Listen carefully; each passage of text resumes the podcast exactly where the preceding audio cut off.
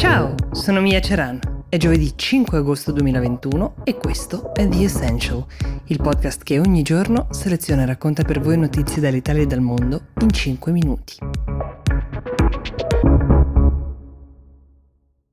Organizzare una festa di compleanno con centinaia di invitati ai tempi della pandemia lo abbiamo visto accadere, eh? solo che di solito si trattava di qualche improvvida sortita di persone poco attente alla propria condotta, anche alla propria condotta pubblica. Fa un po' strano scoprire che tra questi c'è Barack Obama, che per i suoi 60 anni, compiuti ieri tra l'altro, aveva deciso di fare la stessa cosa. Sì, certo, aveva esortato tutti e 700 gli invitati che avevano ricevuto appunto il suo invito a vaccinarsi o a fare un tampone, però la scelta di festeggiare con centinaia di persone in questo fine settimana, come potete immaginare, ha destato grandi polemiche. Questo perché ancora più rapidamente delle critiche all'ex presidente si sta diffondendo negli Stati Uniti la variante Delta, come da noi in Europa ovviamente del resto, al punto che pensate la CDC, che è il Center of Disease Control and Prevention, un po' l'equivalente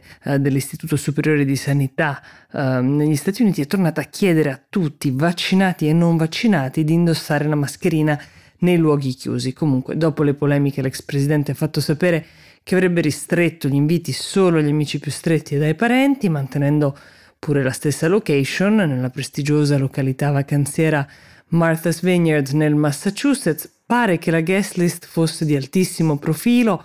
Gli ospiti andavano da George Clooney a Oprah Winfrey, passando per Steven Spielberg. Ha fatto notizia anche il primo no di questi invitati, di questa lista originaria, a rispondere no grazie all'invito di Obama è stato l'attuale presidente Joe Biden.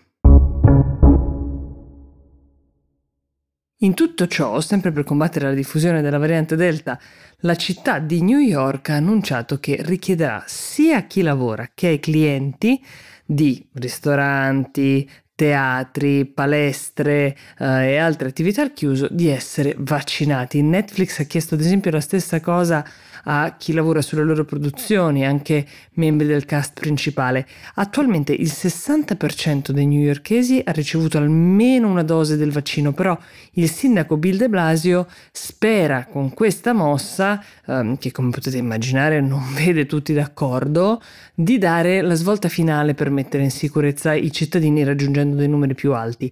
Le nuove regole verranno imposte dal 13 di settembre, in particolare per dare la possibilità a chi debba ancora farlo di andarsi a vaccinare, in parte anche perché in quella data avverrà la riapertura della maggior parte delle scuole e gli uffici probabilmente torneranno a chiedere ai propri dipendenti di lavorare fisicamente in sede. Qualcuno sommessamente fa notare che a mancare all'appello per il vaccino sono in particolare le fasce più povere della popolazione, quindi non esattamente newyorkesi che si concedono il lusso dello spettacolo teatrale del ristorante, però la decisione è presa, c'è solo da augurarsi che sortisca l'effetto sperato.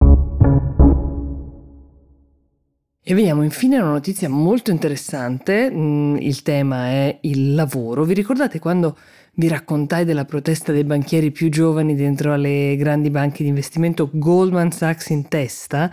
Le accuse che muovevano alla banca erano molto chiare, orari massacranti, media di 100 ore alla settimana con 5 ore di sonno per notte, spesso passate peraltro nello stesso ufficio, stipendi non all'altezza dell'impegno richiesto. Qualcosa si è mosso, la loro protesta qualcosa è servita perché Goldman Sachs sostanzialmente ha fatto sapere questo lo sappiamo da fonti interne, non c'è stato un annuncio ufficiale, ma la notizia è stata fatta trapelare, che gli analisti al secondo anno di impiego avranno un salario minimo di 125 mila dollari, mentre gli associates al primo anno partiranno da una base di 150 mila dollari annui. In più, oltre a questo, c'è sempre quella possibilità del bonus di fine anno che in questi posti può essere molto ricco. La stessa scelta, quella di aumentare lo stipendio, è stata fatta anche da Citigroup, Morgan Stanley, UBS e Deutsche Bank, che hanno portato gli analisti del primo anno a uno stipendio medio di 100.000 dollari, sono più o meno 15.000 in più rispetto al passato. Il CEO di Goldman Sachs, David Solomon, ha spiegato che avrebbe anche assunto più personale per garantire l'applicazione di una nuova regola, la Saturday Rule, cioè il divieto di far lavorare i dipendenti dalle 9 di sera del venerdì alle 9 del mattino di domenica. Insomma, la giornata del sabato è garantita come off, tutto questo tranne casi eccezionali. Poi bisognerà quantificare e vedere quali sono questi casi eccezionali. È chiaro che l'investment banking resterà un ambiente terribilmente competitivo con regole più feroci di tanti altri posti, ma esattamente come è accaduto nel mondo dello sport con le dichiarazioni di Simone Biles, portare alla luce un tema così importante come la salute mentale, in particolare il tema del burnout qui, di chi concorre in certi ambienti, potrebbe avere degli effetti benefici sulla vita di molti altri, o almeno questo si spera. Vi auguro una buona giornata e vi do appuntamento a domani.